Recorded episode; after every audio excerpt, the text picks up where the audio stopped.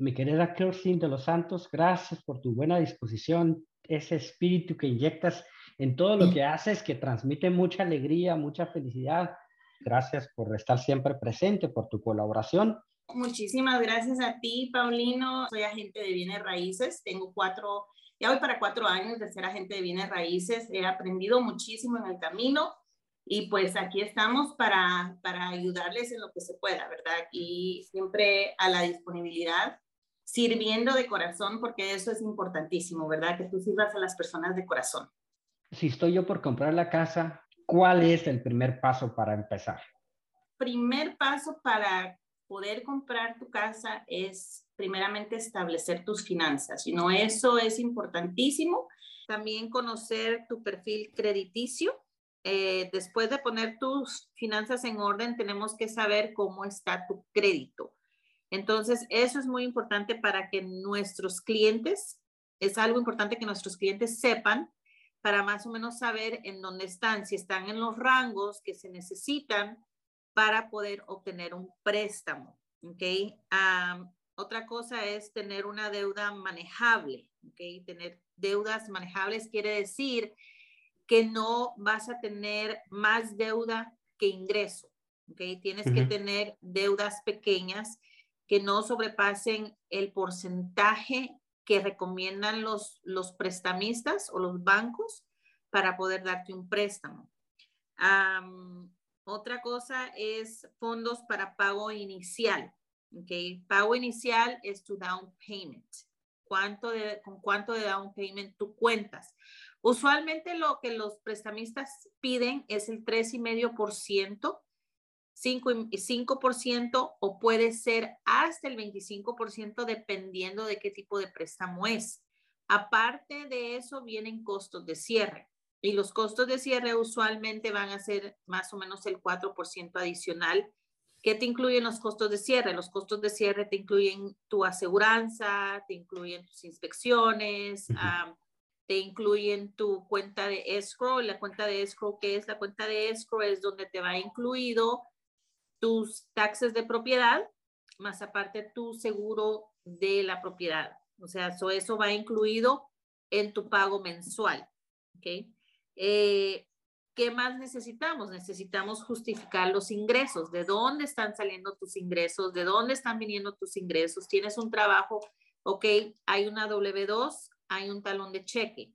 Si eres, si eres em, dueño de tu propio negocio, self-employed, entonces, ¿qué se va a necesitar? Se va a necesitar que tú demuestres que el negocio todavía está abierto. Necesitas demostrar los ingresos que están entrando. ¿Cómo se pueden demostrar los ingresos que están entrando? Muchas veces te piden tus em, estados de cuenta y ahí en los estados de cuenta se pueden, pueden ver cuánto de ingreso está entrando diario o ya sea semanal, o también te pueden pedir eh, algún invoice de algún cliente donde te haya pagado. ¿Qué más te van a pedir? Te van a pedir que tengas dinero en el banco. Eh, eso es importantísimo. Si tú no tienes dinero en el banco, ¿cómo es que tú vas a poder comprar una casa? Entonces, eso regresamos al primer paso, que es tener tus finanzas en orden. Si tú tienes tus finanzas en orden, tú vas a tener dinero en el banco. La, el banco quiere ver que tú tengas tu down payment ya listo, o sea, que el dinero ya esté ahí para el down payment. Y una cosa que sí ellos requieren es que ese dinero no se toque. Entonces, si tú tienes tu down payment en tu cuenta de banco, no lo toques, por favor. No, eh, no lo saques para nada porque el, banco va a cuestionar. Otra cosa también es que si tú depositas cantidades grandes a tu cuenta de banco, ellos van a querer una explicación o una justificación de dónde es que viene ese dinero. Entonces, todas estas cositas, pues uno las tiene que ir aprendiendo en el camino, es de educarse en el, en el tema. El último paso es lograr una preaprobación hipotecaria. ¿Cómo se logra una preaprobación hipotecaria? Siguiendo los, los pasos que acabo de, de, de, decirles, ya cuando el, el prestamista hipotecario revisa tus documentos, revisa que esté eh, el dinero en el banco, él revisa tu crédito, revisa que no tengas más deudas que ingresos y puedas justificar tus ingresos y que mm, tengas tus pagos iniciales.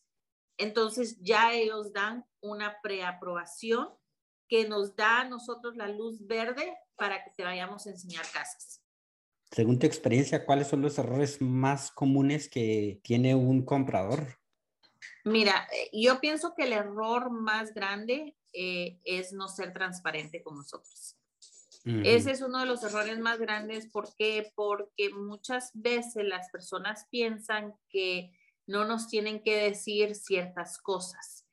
Piensan que tal vez ciertas situaciones no van a salir a la luz o que no les van a afectar en el préstamo y no es así. Digamos, por ejemplo, si hay, si tienes una deuda con el IRS, ¿ok?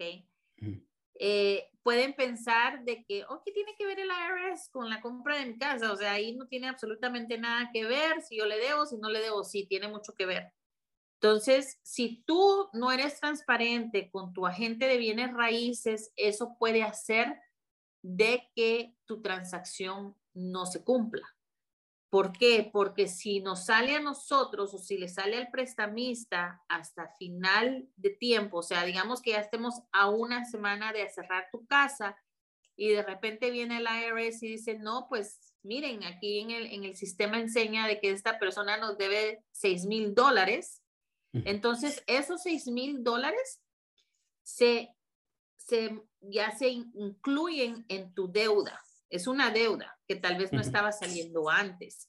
Entonces, si tú ya estás casi en el límite del porcentaje que debe de estar tus ingresos contra tus ah, gastos y eso entra, puede hacer de que tú sobrepases ese porcentaje y ya el banco ya no te va a querer dar el préstamo al menos de que tú pagues esos 6 mil dólares.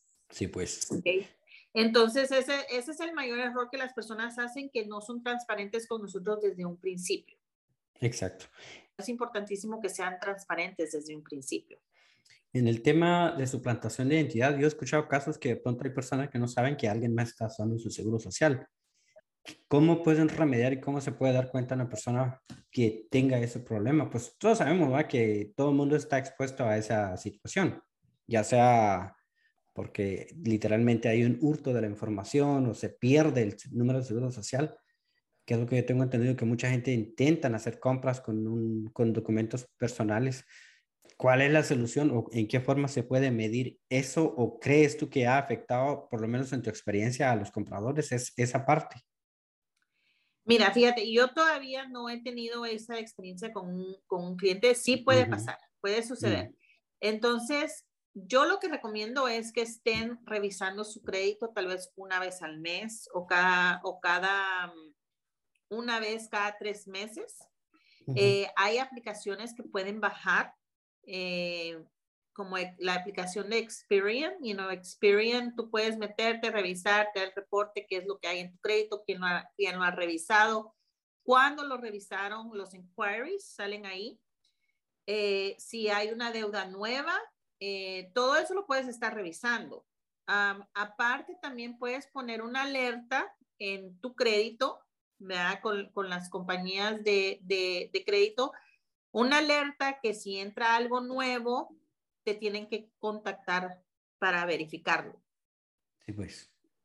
Entonces, son cositas que uno se tiene que ir educando en el camino para que no le vaya a afectar si alguien trata de usar su número de seguro social. Sí. Con respecto a los puntos, ¿cómo se puede medir un, digamos, un crédito aceptable para hacer una compra de casa, por ejemplo? Ok, eh, si tú tienes un crédito de 580 que no es el mejor crédito, ok, 580 eh, todavía puedes comprar una casa con 580 de, de puntos. el interés va a estar más alto. ¿Ok? Eh, si tú tienes un crédito de 640, 670, 680, ahí es un crédito más o menos, ¿ok? Es, un, está, es mejor que el de 580, pero todavía no está en aquel rango que es un crédito no perfecto, pero es un crédito, como se dice, fair, tal vez, ¿ok? puedes comprar tu casa y te pueden dar un mejor interés y puedes eh, ya calificar para un préstamo, tal vez cuando estás en 670, 680, ya puedes, tal vez puedes calificar para un préstamo convencional. ¿Ok? si estás más arriba de los 700, entonces ya es un crédito bueno. ¿okay? Más arriba de los 700, 750, porque el crédito me parece que nada más llega a 800. Ah, ¿okay? So, si ya estás arriba de los 700, entonces ya tu crédito es un crédito bueno y el interés va a ser mejor. Entonces, entre más alto esté tu crédito, es mejor porque obtienes mejores intereses. Intereses fijos, mm, no fijos, y en realidad, ¿cómo funciona el, este tema de los intereses con los bancos? ¿Cuándo es que hay un interés fijo? Yo no sé si sí existe tal cosa o si siempre va a variar por año, por cómo, está exactamente el tema de los intereses. No, ahorita están los intereses fijos. Yo ahorita no me he topado con ningún prestamista hipotecario que esté ofreciendo un interés eh, flexible. Me parece que en años anteriores sí era una opción, pero ahorita me parece que ya no es una opción como antes, porque eso sí afecta mucho a las personas en referencia al, al pago de su casa. Entonces, la mayoría de los préstamos, bueno, todos los préstamos que yo he tenido para mis clientes han sido intereses fijos. Entonces, eso es algo importante que el cliente tiene que preguntar, no a su realtor, sino que le tiene que hacer esa pregunta a su prestamista hipotecario, al banquero.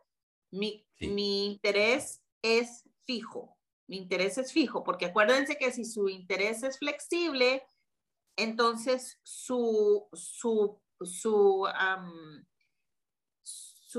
eh, su, su, pago de, de, casa le va a cambiar. Le va a cambiar. No todos los años, sino que eso puede cambiar mensual y no le puede cambiar cada vez que los intereses suban. El interés suba, le puede cambiar el, el, el pago. Eh, el, no quiere decir que su pago no vaya a cambiar, aunque tenga un interés fijo, ¿ok? El interés fijo, acuérdese que nada más es para el pago principal de su casa, ¿ok? Y los intereses. Aparte está la, la, cuenta de escrow. ¿Qué es la cuenta de escrow? La cuenta de escrow es donde te incluyen tus impuestos de, de casa y, tus, y tu aseguranza. ¿ok? Entonces ahí ahí sí te va a subir el, el pago. Eh, todos los años te va a cambiar el pago porque los intereses cambian. Tu pago sí te va a cambiar todos los años porque si, si los eh, impuestos de vecindad cambian, si suben, entonces eso te va a afectar a ti. No va a afectar tu, tu, pago principal ni el interés, pero sí va a afectar la cuenta de escrow. La cuenta de escrow es la cuenta donde llevan tus tus impuestos eh, y tu aseguranza, el pago de tu aseguranza. Entonces, si, si eso cambia, entonces te va a cambiar tu pago mensual. ¿Qué es el consejo o cuál sería tu recomendación para una persona que cuenta con un ITIN, con un número de ITIN para hacer una compra? Eh, definitivamente con ITIN tú puedes comprar tu casa. No hay nada que diga que tú no puedes comprar una casa con un ITIN. Es o sea, legalmente sí se puede, ese es un hecho, ¿verdad? Sí, legalmente tú puedes comprar tu casa con un ITIN. Aún todavía teniendo un seguro social, si tú optas por usar tu ITIN, tú lo puedes usar para comprar tu casa. Porque digamos que si tu crédito de tu seguro social no está muy bueno, pero has estado usando el crédito de tu ITIN, y el crédito de tu ITIN está buenísimo, entonces, ¿por qué no usar tu ITIN? O sea, tú puedes usar cualquiera de los dos. Espérame, espérame, ah. espérame. ¿Sí, sí, sí se puede hacer, usar las dos cosas? O sea, eh, eh, ¿un portador de un número de seguro social puede tener al mismo tiempo un ITIN number? Sí, sí, tú puedes ah, tener mira, un Mira, eso, no, eso es nuevo. Para mí es nuevo, nunca he escuchado eso. Sí, tú puedes tener un ITIN porque si tú tienes un, negocio, tú necesitas tener un, un, un ITIN. Sí, sí, definitivamente. Entonces, ¿hay alguna variable, alguna diferencia, por ejemplo, en tema de interés al momento de utilizar un ITIN number o un eh, seguro social? ¿Cuál es la diferencia? ¿Hay alguna ventaja, desventaja o, es igual? con un ITIN vas a tener un, un interés más alto, ¿ok? Con un ITIN, dependiendo si tiene un puntaje, vas a tener que dar un down payment, tal vez un poquito más alto, Definitivamente, si tú tienes un ITIN y tienes un seguro social y tu seguro social tiene un buen crédito, no vas a usar tu ITIN, ¿verdad? Porque pues vas a poner menos down payment, un porcentaje menor con tu seguro social y el interés va a ser más bajo, ¿ok? Ahora, con ITIN, si no hay legalidad, ¿ok? En los Estados Unidos, entonces, ahí sí es un préstamo más riesgoso y es... Esto es para las personas que no cuentan con un seguro social, ¿verdad? Esto es para personas que no cuentan con un seguro social. Si no están aquí legalmente, si tienen su matrícula consular eh, vigente, eh, pero no tienen un seguro social, no están aquí legalmente y tienen un ITIN y tienen un down payment, pueden comprar su casa. Eh, el interés definitivamente va a ser más alto que con un seguro social. El down payment va a ser más alto que con un seguro ah. social. El down payment puede ser de entre el 15 al 25% de lo que la de lo que la casa del valor de la propiedad de la casa. de la propiedad exactamente del precio de la casa y más aparte, los costos de cierre. Acuérdense que no solo es el down payment el que se tiene que dar, sino que también se dan costos de cierre, que es aparte del 15 al 25% o es también aparte, si tienes un seguro social, del 3,5 al 5% de down payment que vas a dar. Entonces, eso es muy importante mantenerlo en cuenta porque muchas personas piensan, oh, yo nada más tengo que dar el 25% de down payment. No, acuérdense, vienen costos de cierre también, entonces ustedes tienen que estar preparados para esos costos de cierre. Ahora, los costos de cierre se pueden negociar con el, la persona que está vendiendo su propiedad. Eso se puede negociar. Lo que no se puede negociar es el down payment. El down payment tiene que venir directamente del comprador de la casa. Al menos de que vayan a obtener algún, algún regalo de algún pariente, que el pariente diga, ok, sabe que tal y tal, le voy a regalar 10 mil dólares para el down payment de su casa. Entonces, sí pueden aceptar un regalo de algún pariente, pero eso también necesita estar por escrito. Claro. Em, ¿Quién decide la cantidad que se paga por la primera vez. ¿Cómo dijiste que se llama? El, el down payment. El down payment. Ajá, ¿quién lo decide? ¿El prestamista? Digo, el banco. El, ¿Cómo se puede este, decidir esa cantidad de pago? Eso se va a determinar cuando el prestamista revise todos los documentos del cliente y le, le miren el crédito. Es cuando se va a determinar. La pregunta del millón, Kirsten. El año pasado se decía, es una buena etapa para comprar una casa porque los intereses son fijos. No, porque las casas están muy caras y que hay posibilidades de que se vienen para abajo nuevamente. entonces ese es el momento propicio para hacer la compra. Yo pienso, y esta es simplemente mi opinión, que la compra de una casa siempre va a ser un buen tiempo, ya sea que los precios estén altos o los precios estén bajos, que el interés está alto o el interés esté bajo. Siempre va a ser un buen tiempo para comprar tu casa. Te voy a decir por qué. Porque de todos modos, tú estás pagando una renta que no va a tener un retorno de inversión. Quiere decir de que tú, de ah. todos modos, estás pagando la hipoteca de alguien más cuando tú puedes pagar la tuya. Eso, eso, exactamente. Creo que todos coincidimos con eso, que al momento de rentar la casa, un apartamento, definitivamente el dinero se va a la basura, literalmente, ¿ah? porque uno está pagando esa cantidad. Si se hace un cálculo, es mucho dinero al año. Ya en 10, en 5, 6, 7, 8, 9, 10, 12, 13, 15 años, pues es un dineral, ¿ah? que creo que este es el resultado favorable de hacer la compra, que es que el dinero uno lo va y gastando en calidad de inversión, ¿verdad? No es pérdida total. Cuando lo reposee en la casa una persona, em, ¿qué sucede? ¿Eso es pérdida total también? ¿O por lo menos puede tener un, puede recuperar cierta cantidad de lo que se ha gastado? Eh, no, ya cuando ya te quitan tu casa, tú no puedes recuperar absolutamente nada de lo que invertiste, porque ya esa casa pasa a ser propiedad del banco. Entonces, lo que el banco quiere es recuperar el dinero que te prestó, ¿verdad? Porque ese dinero fue pagado, ese dinero lo pagó a la persona que te vendió la casa. Entonces, lo que el banco quiere es recuperar parte del dinero, al menos, you de, que, de, de lo que te prestaron. Entonces, cuando ya te quitan tu casa, al menos de que tú la vendas antes, ¿ok? si tú sabes que estás en una situación mala donde perdiste tu trabajo, donde ya no estás ganando lo mismo, donde tú te estás viendo muy apretado en, pagar tu casa, definitivamente si la única opción es, es eh, venderla, pues véndela, ¿verdad? Eh, y cuando tú la vendas, lo que tú saques de ahí, cualquier inversión que tú saques de ahí, tal vez puedas usarlo para irte a comprar una casa de menor precio, ¿verdad? Para que te baje la cantidad de pago que tú estás haciendo al mes.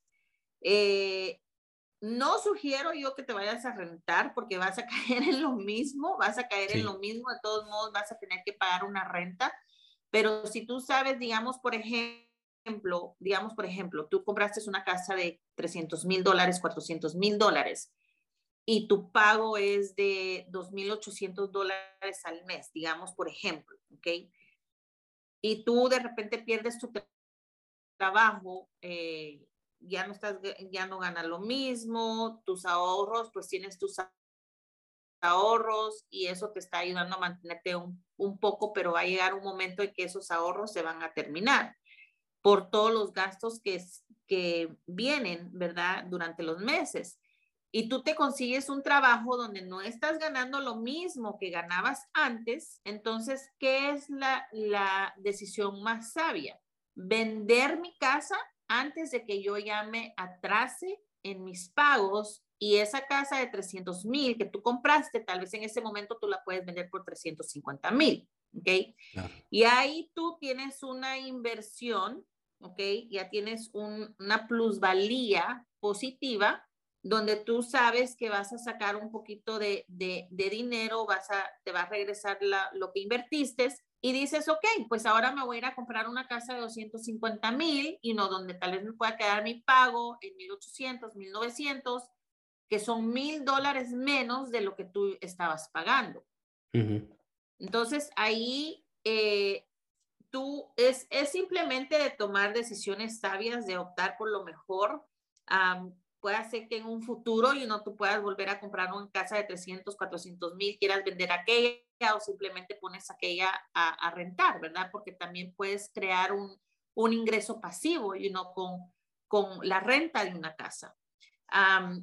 pero si te vendes tu, tu, casa porque ya no la puedes pagar y te vas a ir a meter a una renta de dos mil dólares,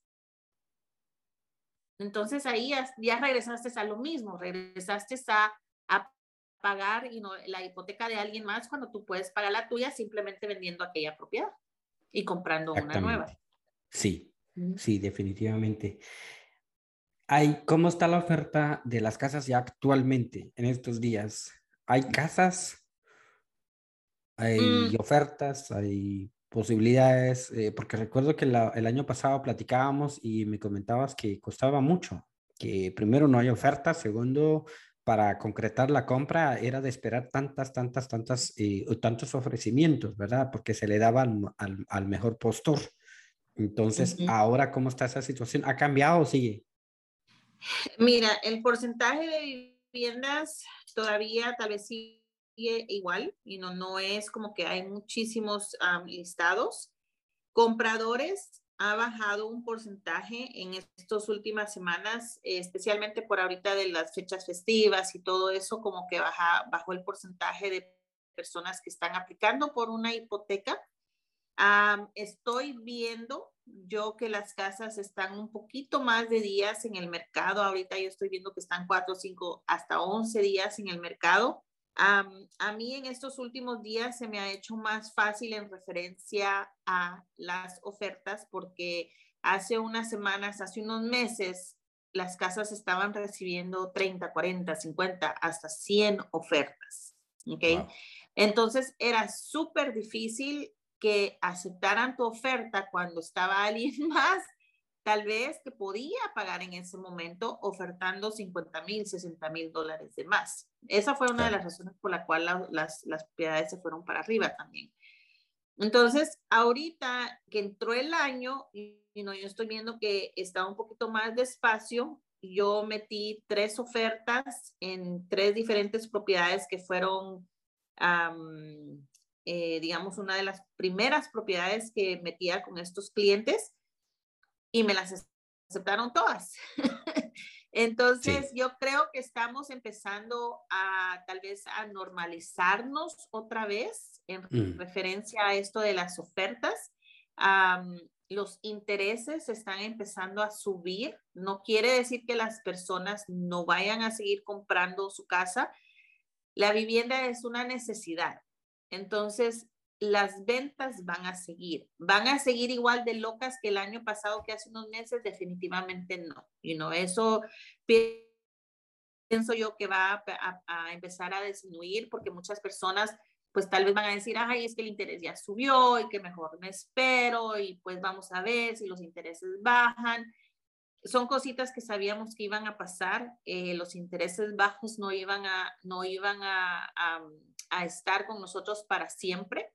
Eh, teníamos que volver a, regresar tal vez a lo que estábamos antes de la pandemia y pues eh, en donde miramos que está subiendo ahorita es en el área donde eh, está un comprador queriendo una segunda casa. Quiere decir eso, quiere una casa de inversión o ya tiene una residencia primaria ya tiene una casa, ya es dueño de una casa, ya está viviendo ahí, pero ahora quiere comprar otra casa. Ahí los mm. intereses ya estamos viendo que subieron al 4.3% y van a subir, van a subir más. Entonces, si esos intereses ya subieron o ya están subiendo, eh, los otros intereses para primeros compradores van a subir también. Ahorita que tuvimos nuestro taller de, de primeros compradores, Em, el prestamista hipotecario estaba explicando que él ahorita ya está viendo eh, el interés en el 3.7%, que alguien subió hasta el 4%.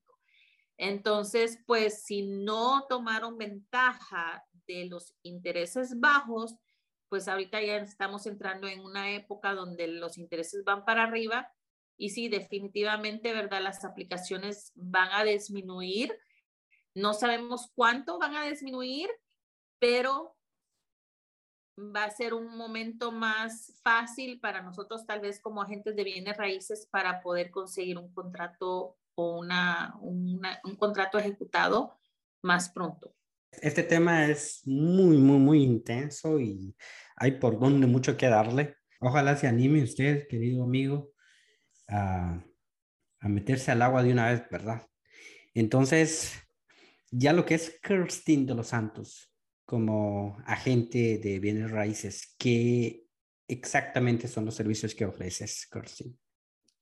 Ah, pues yo ofrezco asesoría de compra y venta de casa. También ofrezco, si tú quieras rentar una vivienda, también te puedo asesorar en esa área. Eh, yo quiero dar un mensaje, ¿verdad? Eh, todos tenemos un sueño en esta vida, tenemos sueños y tenemos metas que tenemos que queremos cumplir. Definitivamente eh, la compra de nuestra casa es uno de ellos. Yo creo que todas las personas o la mayoría de personas tiene ese sueño de comprar su casa algún día y no de tener aquel lugar, decir que es mío. Entonces, deje de estar pagando el sueño de alguien más porque estamos rentando, estamos pagando el sueño de alguien más, porque esa persona que compró esa casa donde usted vive también tenía el mismo sueño que tiene usted. La única diferencia es que ahora esa persona pasó a ser inversionista porque ahora le está rentando. Pasó a mejor vida. Sí, o pasó a mejor vida, no, uno nunca sabe. No, es una mejor eh, vida, imagínate, porque pues eh, ahora sí que otros pagando los bienes de, la persona. Exactamente, ahora esa persona está obteniendo un ingreso pasivo de parte suyo y está pagando, está pagando su hipoteca con un dinero que es suyo. Eh, y pues bueno, a mí yo de verdad les animo, les insto a que si todavía no se han animado a comprar su casa, pues es tiempo de hacer su sueño realidad. O sea, ¿qué estamos esperando realmente? Ya estamos en el 2022, eh, las cosas han cambiado y no los precios de las propiedades se han ido para arriba. Sí, es cierto, eh, las casas están más caras, pero al final del día las rentas están igual de caras. Entonces, ¿qué es lo que usted quiere hacer? ¿Usted quiere seguir pagando la inversión, el sueño de alguien más o pagar su propia inversión y pagar su propio sueño? Porque al final del día y usted va a tener un, retorno de inversión con el día que usted quiera vender. El día que usted se vaya de la casa que renta, no le van a regresar absolutamente nada más que tal vez el depósito que dio al principio. Para quienes se animan a dar el primerísimo paso, y hacer una consulta con Kirsten de los Santos. ¿Cuánto cobra Kirsten para una consulta? Yo, mis consultas son absolutamente gratis, yo no cobro absolutamente nada.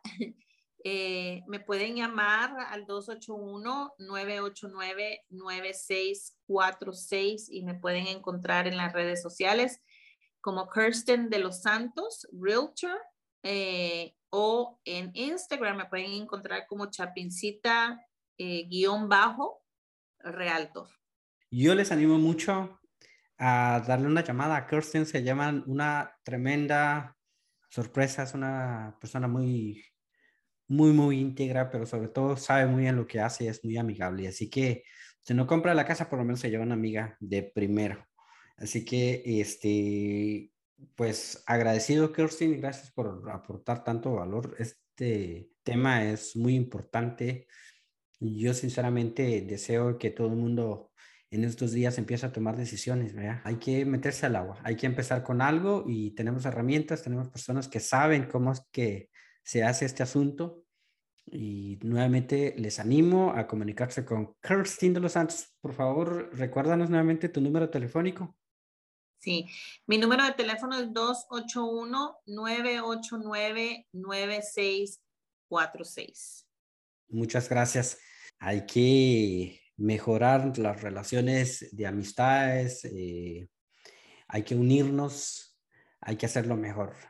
Hagamos esa promesa en todo este año, hagamos mirar, mirar las cosas buenas y que el COVID lo podamos manejar entre todos, a cuidarnos, hacer el bien, sin ver a quién dice el dicho. Y yo encantado de traer estas conversaciones en este espacio Vamos a esperar que eh, próximamente podamos tener otro conversatorio con Kirsten y, sus, eh, y su equipo, porque sé que es un staff muy, muy, muy calificado y profesional que trae detrás de ella. Como decíamos anteriormente, son muchas personas y muchos profesionales que entran en este proceso de compra y pues ella tiene todos esos elementos. Así que de verdad, muy agradecido, Kirsten. Ojalá en la próxima podamos contar con los demás eh, miembros de tu equipo para atender las preguntas que pueden tener nuestra audiencia. Por lo pronto, muy agradecido con todos. Esperen, por favor, nuestro próximo episodio en este, el podcast de Paulino García. Agradecidos con el favor de su atención. Kirsten, por favor, ya para despedirnos. No, muchísimas gracias a ti por el espacio, por permitirme compartir esta información que es necesaria para que nuestra comunidad se eduque y pues, em, como dice Paulino, y no, em, vamos todos en unidad, no, porque eso es importantísimo ahora en día, ¿verdad? Eh, no estar en guerra unos con otros o en competencia o en envidias y nada de eso, sino que simplemente en el amor al prójimo, ¿verdad? Eh, pienso que unidos somos más fuertes y pues les animo a que seamos más unidos. Eso. Exactamente, así mismo es. Así que Gracias nuevamente y nos estamos viendo en la próxima ocasión.